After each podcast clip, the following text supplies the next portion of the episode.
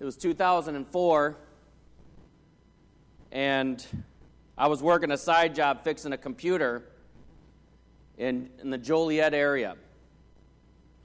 And Sherry was grocery shopping uh, with Allison, who was five, and Mattiella, who I call Half Pint, uh, who was three. They were coming home from Plano. We lived in Millbrook, Illinois at the time. So as they got home, Sherry brought the groceries in and uh, started putting them away. And about 10 minutes later, she realized that Maddie was nowhere to be found.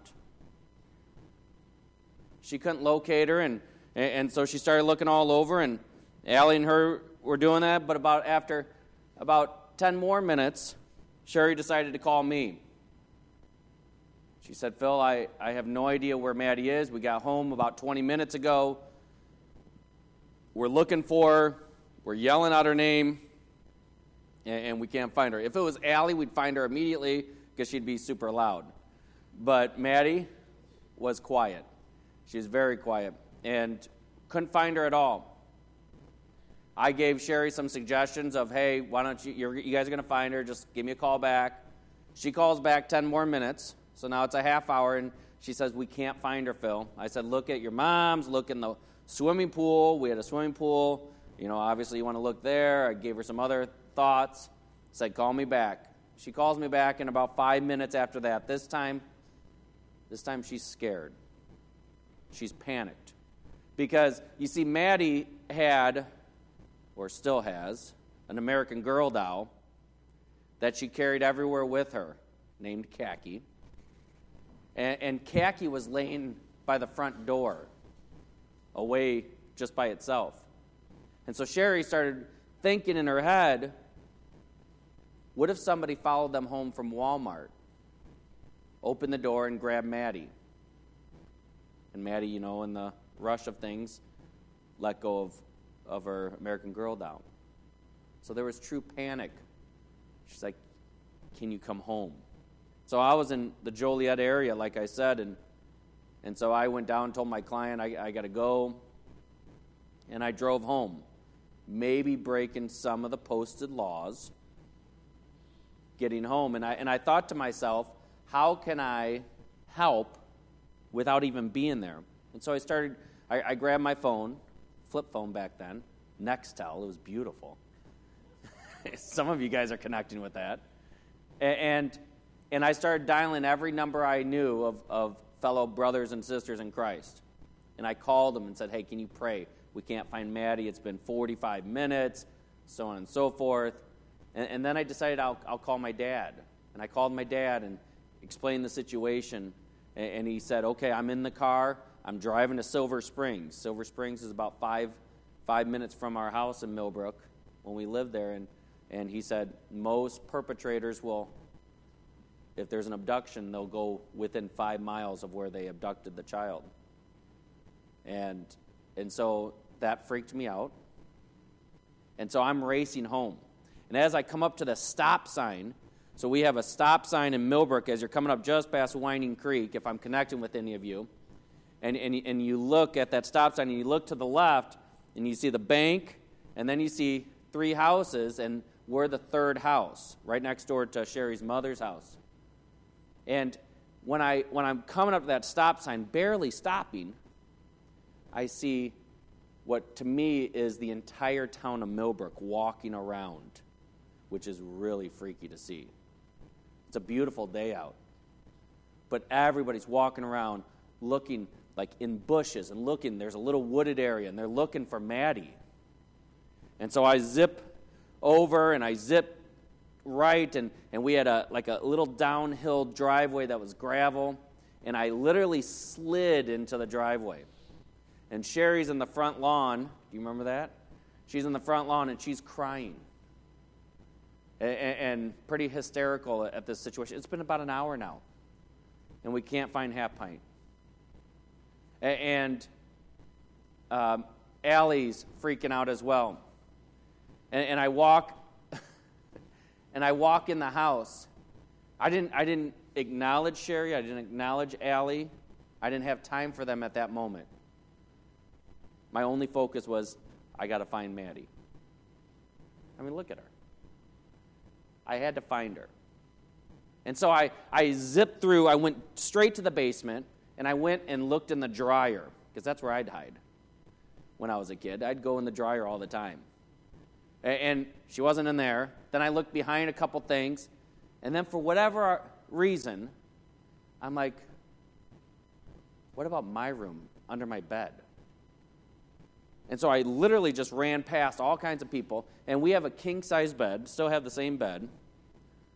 And, and, and every 12 inches, there's a, there's a 8 inch peg that sits underneath that screws into the bottom of the bed in order to hold, hold it up properly. And I, I went to the right side of the bed and I looked under and I felt like I saw something. And so I got under there and I snuck under as, as much as I could, and all the way down in the middle, I could see a foot. And I reached in as far as I could and I grabbed the foot and I dragged little Madiella out, still sleeping. She fell asleep. Found out later she was playing hide and seek or something to that effect. And so I got her in my arms and I'm cradling her and she's sleeping still in my arms, has no idea what's going on. And I walk past, and your grandma, uh, Johnson, was up there, was upstairs at that point, and she's like, "Oh, praise the Lord." And I walk out, and as I'm walking to the front door, I see two uh, county, Kendall County police officers, like doing what I did, skidding in, racing to get there. When you have a three-year-old missing, from a town like Millbrook, it, it's a huge deal. Should be a huge deal wherever. And as I walked out that door holding Maddie, I, I could just see Sherry, who was still in the front lawn, hadn't moved, just turned and looked at me, and then she started crying more. And she then grabbed Maddie. And the police officers, I remember, is that the girl? Yeah, yeah, you're good, you're good. And I didn't care about anybody except for our family at that moment. It, it, it's tough to lose somebody, isn't it? it it's tough when you have a situation where someone's lost because you're going to do anything. Uh, you'll do anything uh, to find them, you'll do anything uh, to rectify the situation, and, and, it's a painful time. It, it, was, it was only for a, an hour to an hour and a half at the most. Thousands of things go through your head during that time. And, and you guys probably have some stories as well of, of losing someone or, or forgetting someone. But today I want to read about another story uh, where a youngster is lost, or so his parents think. He's found to be safe and sound. So if you're able to, would you stand with me as I read Luke 2 41 through 52. This is a story I've read probably a dozen times, if not more, and I've never spent time studying it. It's a, a pretty profound piece of scripture. Verse 41 Every year, Jesus' parents went to Jerusalem for the festival of the Passover. When he was 12 years old, they went up to the festival according to the custom. After the festival was over, while his, his parents were returning home, the boy Jesus stayed behind in Jerusalem, but they were unaware of it. Thinking he was in their company, they traveled for a day. Then they began looking for him among their relatives and friends. When they did not find him, they went back to Jerusalem to look for him. After three days, they found him in the temple courts, sitting among the teachers, listening to them and asking them questions. Everyone who heard him was amazed at his understanding and his answers. When his parents saw him, they were astonished. His mother said to him, Son, why have you treated us like this? Your father and I have been anxiously searching for you. Verse 49. Why are you searching for me? He asked. Didn't you know I had to be in my father's house? But they did not understand what he was saying to them. Then he went down to Nazareth with them and was obedient to them. But his mother treasured all these things in her heart. And Jesus grew in wisdom and stature and in favor with God and man. Let's pray. Heavenly Father, Lord, thank you for this powerful, uh, these powerful words. Thank you for all of Scripture. Uh, please change us today as you have the ability to always with your word. We love you, Jesus. In your name we pray. Amen. You may be seated. Well, before we go into talking about Jesus being left behind, let's talk about Luke a little. And why is this the only story?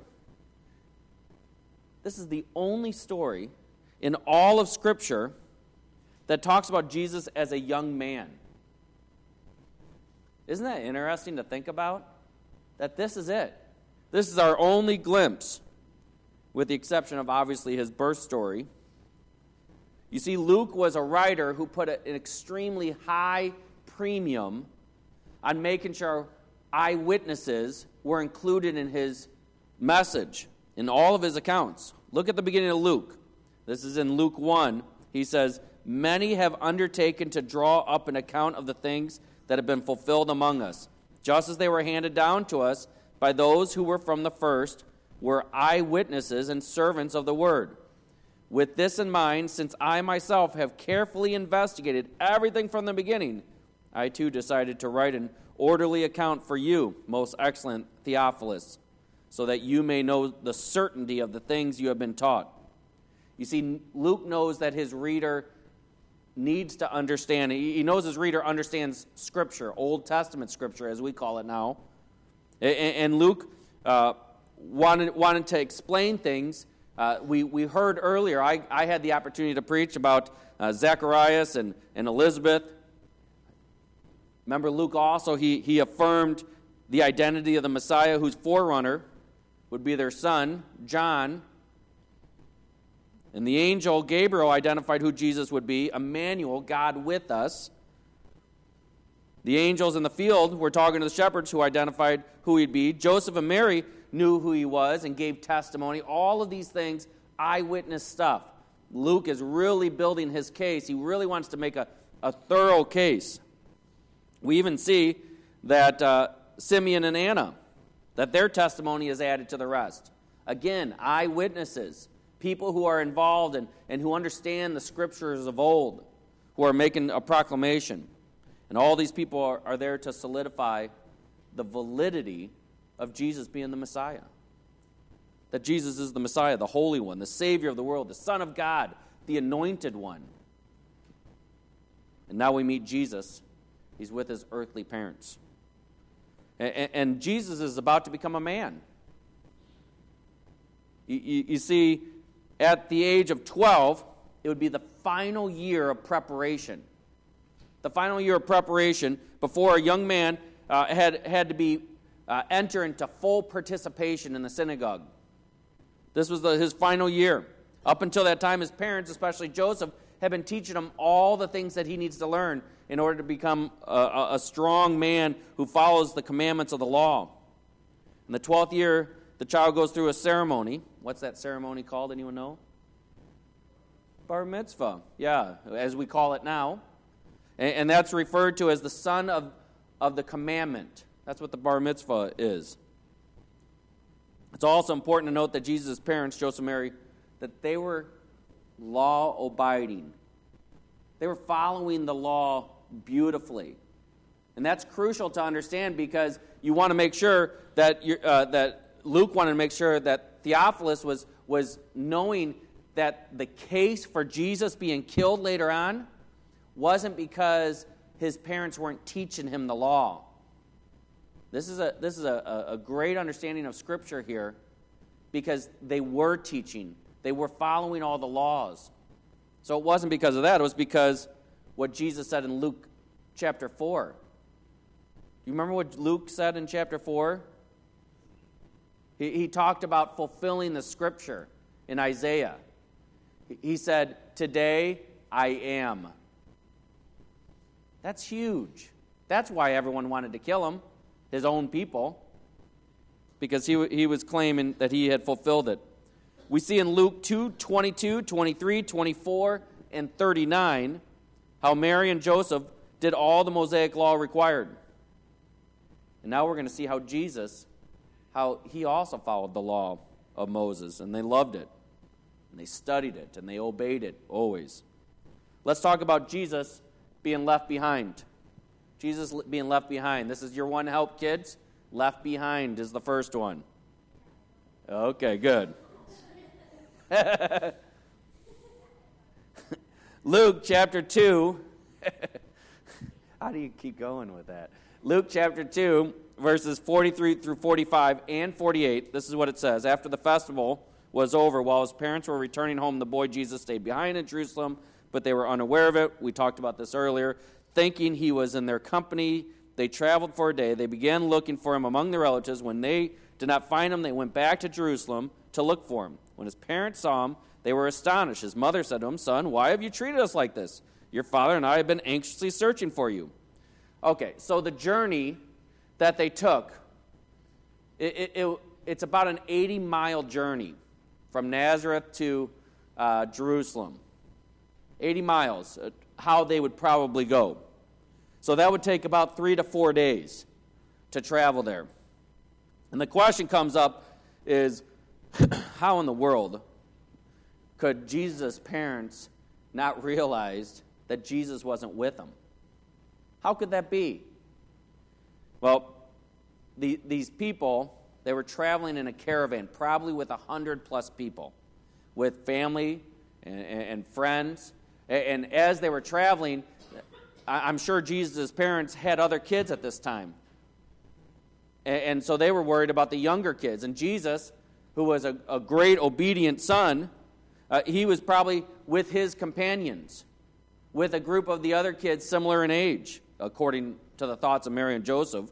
And they, they had, most likely, some great faith in their son Jesus, who was perfect. You see, Jesus wasn't like a normal child, he was obedient, and he was understanding, and he was compassionate, and he wasn't irresponsible. But his parents, they, they may go an entire day without knowing where he was because as they were traveling, uh, they wouldn't have saw it, and they trusted that Jesus was, was where he was supposed to be. And probably as they stopped at night to set up camp, that's when it, when it happened. They realized that Jesus was nowhere to be found, and, and they were like Sherry and I. In a panic, I'm guessing. In an absolute panic, they, they didn't know where Jesus was. He was special. I wonder if Mary thought, what did we do? God gave me Jesus, and he's supposed to be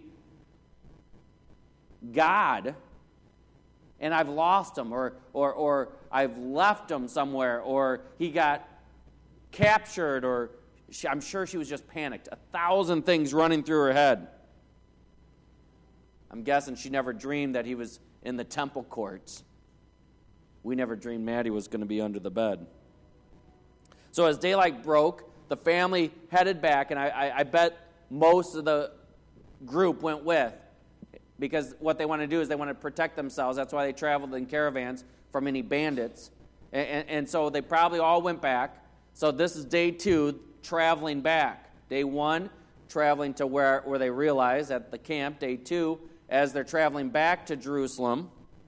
And, and, and they're looking, and, and they're when they arrived, it was probably dark again, so they couldn't look. And so they woke up in the, early in the morning as soon as sun broke, and they started searching for Jesus, turning up every rock, looking everywhere, looking at the playground, looking, looking wherever kids might be messing around, looking where kids might eat.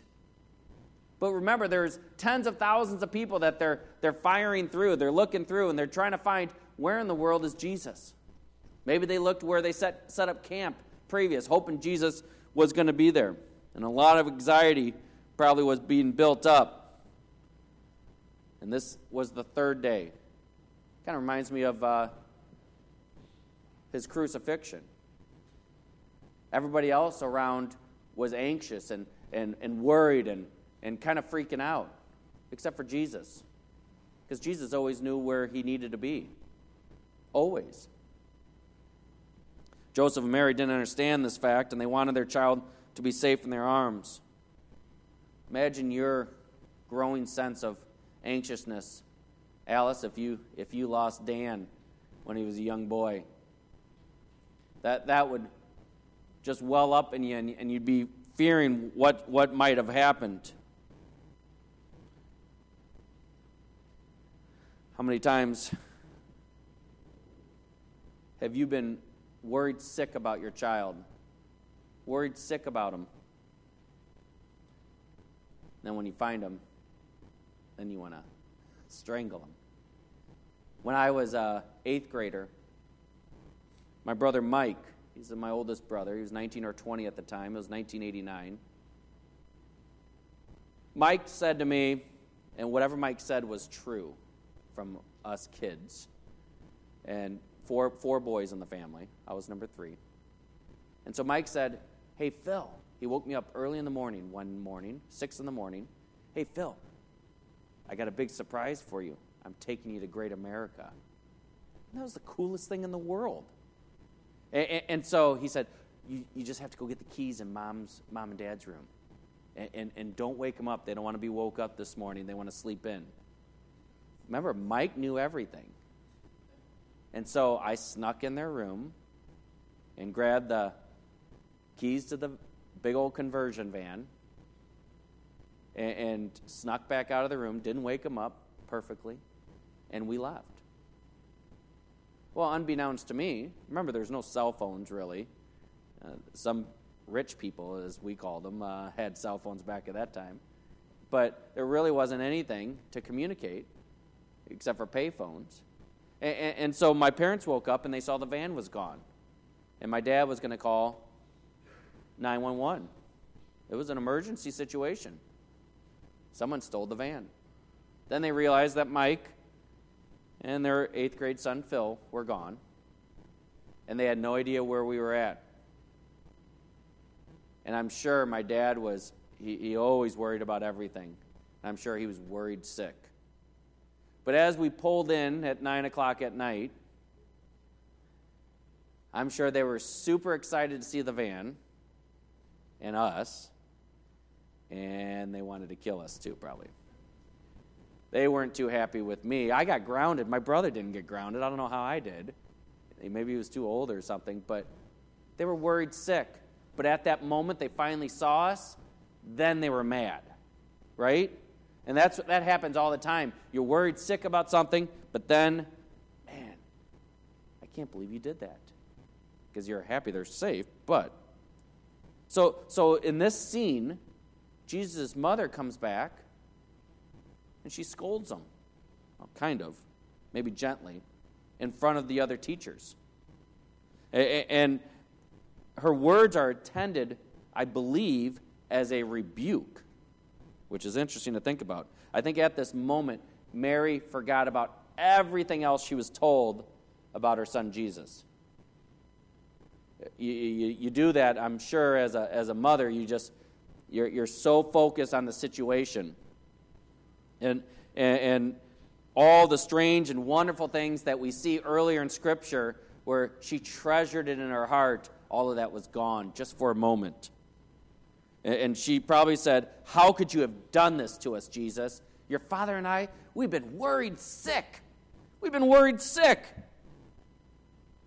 Let's shift to the perspective of Jesus, and then we'll come back. You see, during these extended days, the three days that he was away from his parents, he was learning from others. He was learning from others. Luke 2 46 through 47 say, After three days, they found him in the temple courts, sitting among the teachers, listening to them and asking these, them questions. Everyone who heard him was amazed at his understanding and his answers. How in the world can Jesus Christ, the Savior of the world, the great I am, how could he learn from others? How could Jesus learn from others? That doesn't make sense. How could the Savior, God Almighty, learn from others? One of the first scriptures that I really studied with Pastor Jeff Swanson was Philippians 2 1 through 8. Philippians 2 1 through 8. And, and here's part of those verses. So if there is any encouragement in Christ, any comfort from love, any participation in Spirit, any affection and sympathy, complete my joy by being of the same mind, having the same joy, being in full accord and of one mind. Do nothing from selfish ambition or conceit, but in humility count others more significant than yourselves.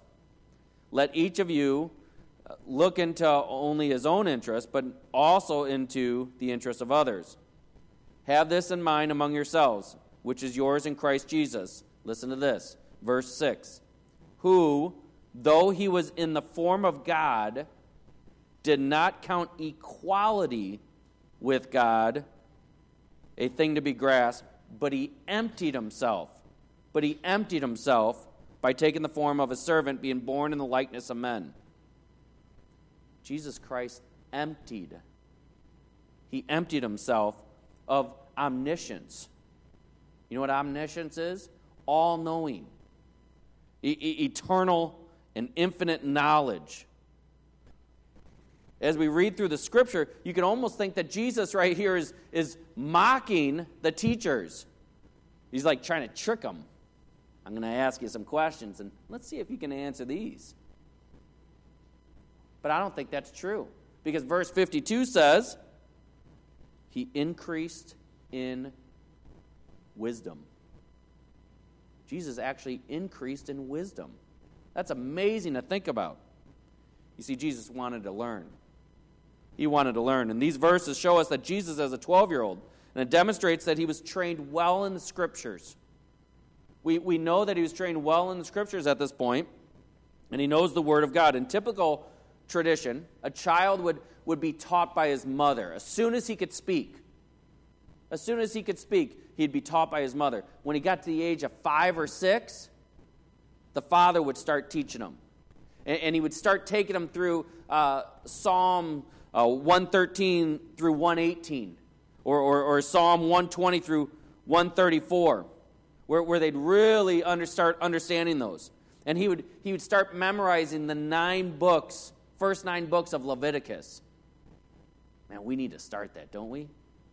Reggie, we'll get started today, okay? First nine books of Leviticus. You see, they, they, were, they were taught deeply, not only at home, but when they would go to school, the only book they would use were the scrolls of the scriptures until they were at least 10. That was their only text. We could really learn from that. We can learn a lot just by using Scripture. And Jesus, what, what, what's happening here is that Jesus, he wants to take his learning to the next level. His father, his earthly father, has taken him so far. But now he needs to go to a different level. Uh, he, he, he asks, stays and he asks questions. He listens and asks more questions. And, and we can even deduct that they were amazed by the answers that he was providing and the questions. I think we can learn from this. I think we can learn what Jesus is doing. We could always learn everything from Jesus, can't we? And, and, and we can learn from this. First, as parents. As parents, we have to realize that there's a time to allow our children to learn from others. That, that's what the, the body of Christ is all about. That, that, that's what it's all about. I remember a time I remember a time when Allie had a big situation, a big, we, we were trying to have a big discussion about something when she was a fifth grader. And, and we're, we're trying to make, make a decision. We're talking with her, and she wasn't receptive to our conversation. She didn't want to listen to it. The next day, she talks with the youth pastor and she approaches us. We didn't know she was talking to the youth pastor. She approaches us like, oh, yeah, yeah, that, that situation's all taken care of. What? Well, her and the youth pastor, it, it was just a different perspective, apparently. Well, it was at that moment that I grew as a parent. Because I understood that I can't do everything. I can't do it all. I can't teach her everything. She doesn't hear it in the right way sometimes from her dad or her mom. And it's, we, Sherry and I always say it takes a village to raise your children. Perfect. Village Bible Church. And, and, and we are firm believers that it takes a lot of people with a lot of different perspectives to help teach and train our children. And that's what we're seeing here with Jesus, that he's now going to the next level with, with other people. We, we want to keep our kids safe, we want to keep them uh, in a bubble, but we have to allow other influences to sneak in. Second, as students, Jesus was a student here, and we need to be willing to close our mouths long enough. Close our mouths long enough to listen. And that's hard to do because we have all the answers. We think. But we need to listen. We need, to, we need to take it in and we need to ask questions and be willing to learn from others who have gone before us. And we need to be persistent. And I think that some of us aren't persistent and we don't want to be persistent on knowing what God's word really is saying and understanding how it's all put together we're content with, with Pastor Phil and Pastor Dave just sharing God's word, and that's good enough for us. Because we don't want to dig in ourselves and we don't want to learn it and understand because it's too difficult to understand. I wonder what Jesus was asking about. You think he was asking about the Passover? It was the Passover festival. You think Jesus was asking the teachers more clarification on the Passover? Un- did he understand that the Passover was all about him? That's a profound thing to think about. See, even though Jesus' dad was able to teach and train him about a lot of things, the teachers in the court, they can answer Jesus in a more academic way and a more objective way. Because maybe maybe Joseph did have an understanding of the Passover, and he knew that his son was going to die. That'd be a hard thing to tell your kid. But these teachers could do it more objectively. Are you willing to learn? Are you willing to dig into Scripture and to tackle things with great zeal? Before we dig into our final point, I thought a, a bit of trivia did you know that this is the only point in all of Scripture, in all the Gospels, where Jesus is the learner? This is the only time where they use the, the Greek word for a learner. The rest of the time, he's a what? He's a teacher. The rest of the time, he's a teacher. And this is the only point in Scripture. Uh, that's profound. Let's read uh, the, the final point, we see that Jesus was letting his parents know who he was. He was letting his parents know who he was. Let's read it from the passage, Luke 2 48 through 50. When his parents saw him, they were astonished. His mother said to him, Son, why have you treated us like this? Your father and I have been anxiously searching for you. And Jesus said, Why were you searching for me? Didn't you know that I had to be in my father's house? but they did not understand what he was saying to them. that last verse is very similar to what he says to the disciples later on. It, Luke, Luke, identifies that in, in 18, Luke 18, 34. He, he says the disciples, ha- they just don't know. They don't understand the teachings that Jesus was doing. Sometimes we forget we don't understand what Jesus is saying. But let's go over the scene one more time. Let me, let me paint the picture for you uh, and, and, then we'll, we'll understand this a little bit more. Joseph and Mary, they're running all over Jerusalem looking for Jesus, turning, uh, looking everywhere. And they can't find him in any of the locations. And maybe by chance or, or, or, or maybe as a last resort, they look at the temple courts where the teachers are explaining the scriptures. And they finally see him. Maybe they see him from afar. And they run to him and, they're amazed and astonished and probably annoyed. Scripture doesn't say that word. Maybe they were annoyed that Jesus isn't panicked like them. I'm guessing Sherry and I would be annoyed at that if we were looking for our kid for three days, basically, and they weren't panicked. They were all good with it. Instead, he's in a deep discussion, mostly listening to teachers. Maybe Jesus looks over. Maybe Jesus and Mary, maybe they make eye contact. And, and, and Jesus,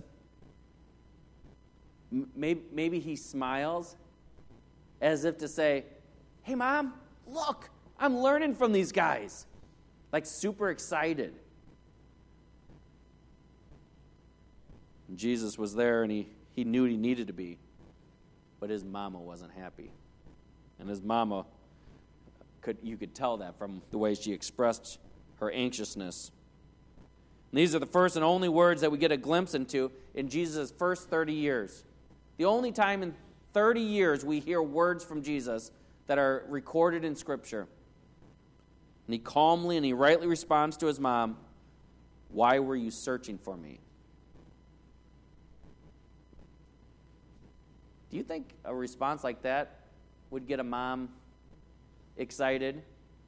If you're looking for your kid all over and, like, why are you searching for me? I don't know if he did one of those shoulders and hands out. The mom would probably say, Why am I searching for you? Why am I searching for you? Are you kidding me? We've been worried sick. Jesus then says something even more profound. Remember, Mary said that your father and I have been searching for you. Now, here's Jesus' response Didn't you know that I had to be in my father's house? Did you catch that? You see, Jesus is telling his earthly mother that he needed to be in his father's house. In other words, Jesus has chosen this crucial stage right here to explain that no longer is his home in Nazareth. This is a crucial thing that he's telling his parents right here. He's saying, My father's house is not in Nazareth, my father's house is right here. That's crucial because he's saying, My father is God Almighty. Whether, whether he just came to that understanding or, or he's just now revealing it. I mean, that, that's amazing. He's basically telling his earthly mom, Mary, he's saying, I know my mission, and my mission is here. He's, a, he's establishing his true identity. The, the entire text is about that. It's about that. In other words, Jesus said, You should have come here first. Just come here.